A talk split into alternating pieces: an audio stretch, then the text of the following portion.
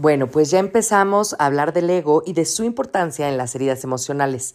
El ego es justo lo contrario a tu verdadero ser. No eres tú, sino ese engaño creado por la sociedad para que te entretengas y no te hagas preguntas sobre lo real. A menos que nos liberemos del señor ego. Jamás llegaremos a conocernos. Nadie dijo nunca que quería un hijo con reflujo, que fuera bueno para los berrinches y que siempre soñaron con tener un adolescente que les voltee los ojos y te azote las puertas. Todos incursionamos en esta aventura de ser padres diciendo, a mí no me va a pasar. Y lo cierto es que a todos nos sobrepasa en algún momento. No nacemos sabiendo ser padres, pero hay técnicas que te enseñan a resolver muchas dudas y son mucho más eficientes que los consejos de la suegra. Bienvenidos al podcast de Academia para Padres. Caminaremos en las diferentes etapas del desarrollo primario de estas pequeñas personitas para ayudarte a crear este ambiente libre de caos y con estructura y hacer que las cosas pasen. ¿Estás listo? ¡Comenzamos! Los niños nacen sin ego. El ego nos lo enseña la sociedad, con la religión o en la cultura. Es muy sencillo, miren, ¿a poco no han visto alguna vez alguna niña pequeña referirse a ella misma en tercera persona? María tiene hambre, María quiere ir a dormir, María es el nombre que la gente le dio y la pequeña se refiere a ella misma como María. Un día, cuando empieza a crecer, la gente le enseña que eso no está bien, que María es como la gente le llama, pero no como ella misma tiene que llamarse.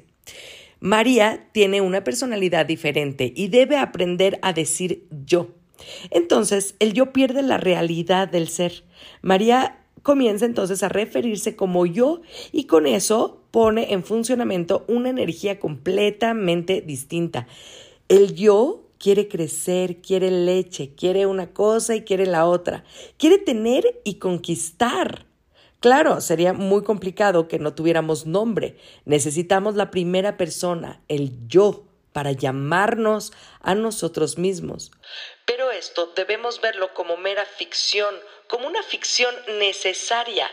Así es el ego. Así debemos entenderlo, como una ficción útil, que sí debemos utilizarla, pero no dejarnos engañar por él.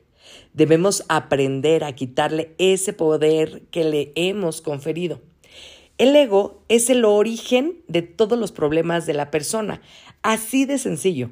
Mira, ponme un ejemplo y el origen del problema te prometo que va a ser el ego. Las guerras, los conflictos, los celos, la depresión, las comparaciones, todo tiene que ver con el ego y todos sus juegos, el dinero, el poder. Desde la guardería hasta la universidad se fortalece el ego porque mientras más títulos añadan a tu nombre, más importante te sientes. Pero atención, Aquí te va un super tip. El ego no existe en el presente, solo existe en el pasado y en el futuro. Es decir, en lo que no es. Ah, ¿verdad?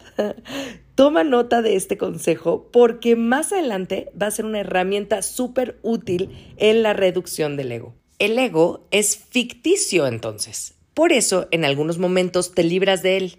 Es una ficción que solo puede mantenerse si tú solito lo mantienes vivo. Y eso es lo que hacemos todos continuamente. Mantenerlo, apuntalarlo para que no se nos vaya a desmoronar, para que parezca verdad. Fíjate bien, nadie puede mantener semejante vigilancia las 24 horas del día. Así que casi sin querer, por momentos, podemos vislumbrar la realidad sin el ego como barrera. Es increíble. Sin esa pantalla del ego se viven momentos especiales. Uno de ellos es dormir, soñar, de esas veces que duermes profundamente y amaneces renovado.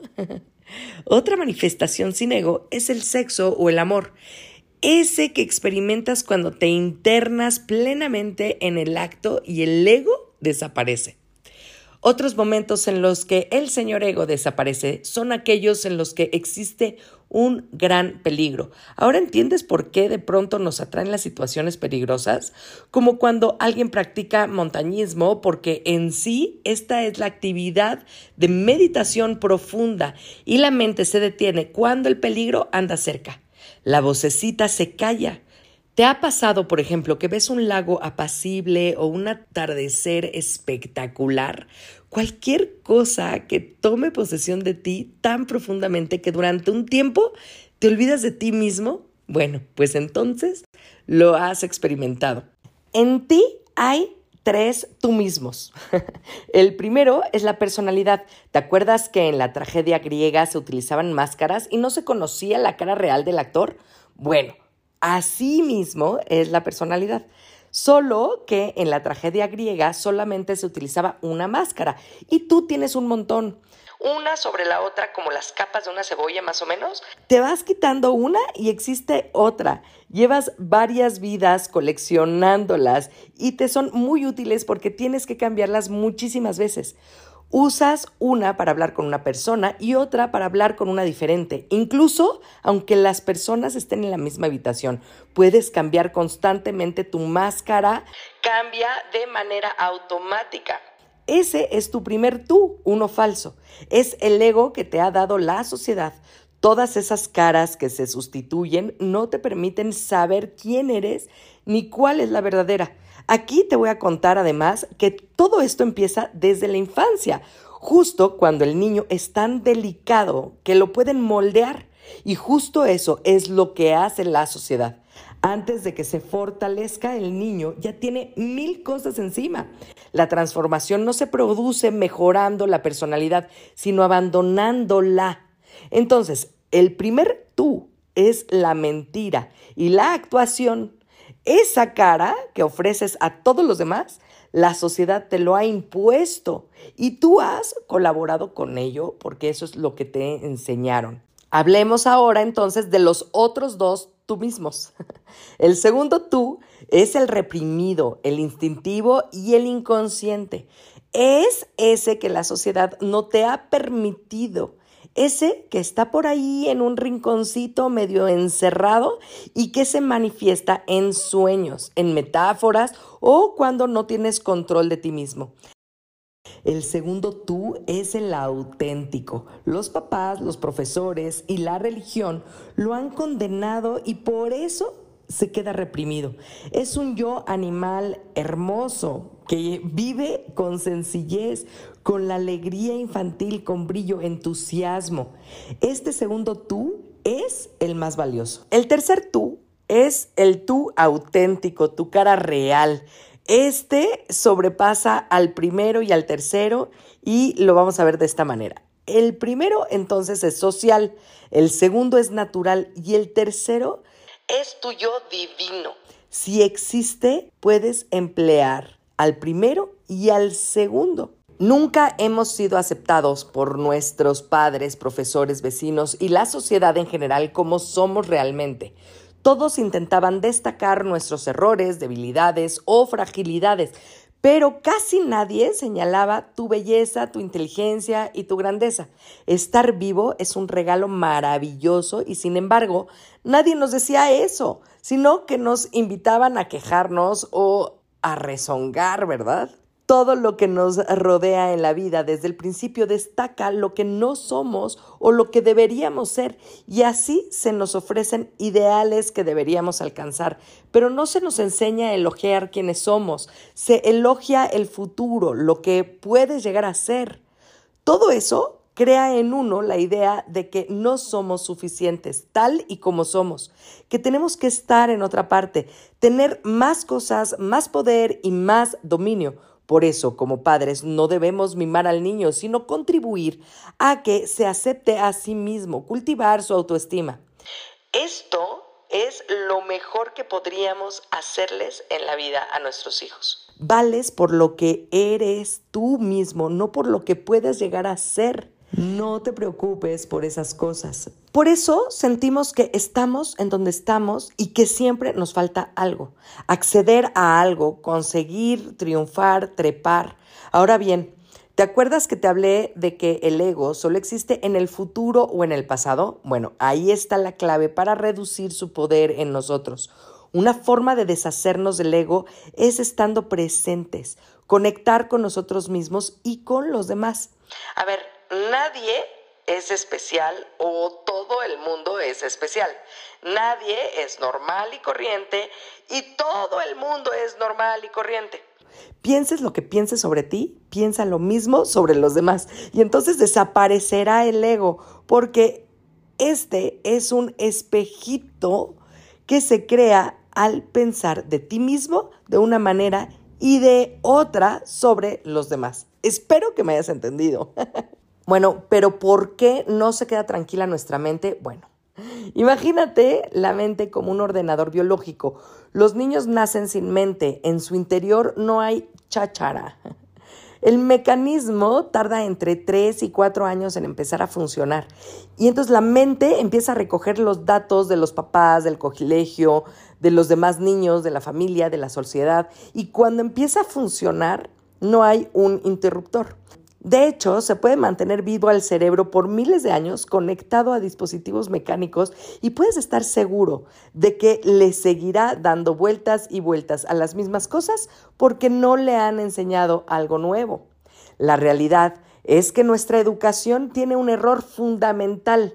Nos enseña la mitad del proceso de utilizar la mente. Es decir, no nos enseña a detenerla o a relajarla, pues aún dormido sigue funcionando. Ayudar a detenerla es estar presente y eso se logra básicamente con la meditación, la famosa mindfulness. Esta y otras técnicas que veremos en otro capítulo son una especie de interruptor en la mente que apaga cuando se necesita y que te proporciona paz y silencio, conocimiento de ti mismo y descanso, al mismo tiempo que le proporciona mayor eficacia, frescura y juventud. Dejar descansar la mente y ponerle pausa es una forma de conectar contigo mismo, con los demás y claro, de silenciar también al ego. Con estas prácticas, la mente aprende a guardar silencio, adquiere poder. Aquí en Academia para Padres te llevamos por el camino de la meditación. Te invitamos a aprender a ponerle pausa a tu mente, pero también a ayudarles a tus hijos a ponerla, a conectar contigo mismo, a encontrar tu ser, tu existencia, mediante el amor y el corazón, a compartir tu dicha porque en la medida en la que tú como padre entiendas todos estos conceptos y seas capaz de aplicarlos en ti mismo, vas a poder también hacerlo con tus hijos. Ser esa guía amorosa que los lleve al camino del autoconocimiento, porque identificarse con algo que tú no eres te lleva a la formación del ego y a perderte en el camino. Esa identidad se convierte entonces en tu propia jaula, porque el ego es cautiverio y la ausencia del ego es libertad. Nos vemos hasta la próxima. Muchas gracias por comenzar con tu camino al cambio. No dejes de compartir este canal para ayudar a los demás en su educación parental y su sanación propia. Me puedes encontrar en Facebook, Instagram y YouTube como emilyc.daumas y Academia para Padres. Únete a la comunidad para estar más cerca y poder complementar tu camino al orden y la estructura. Hasta la próxima.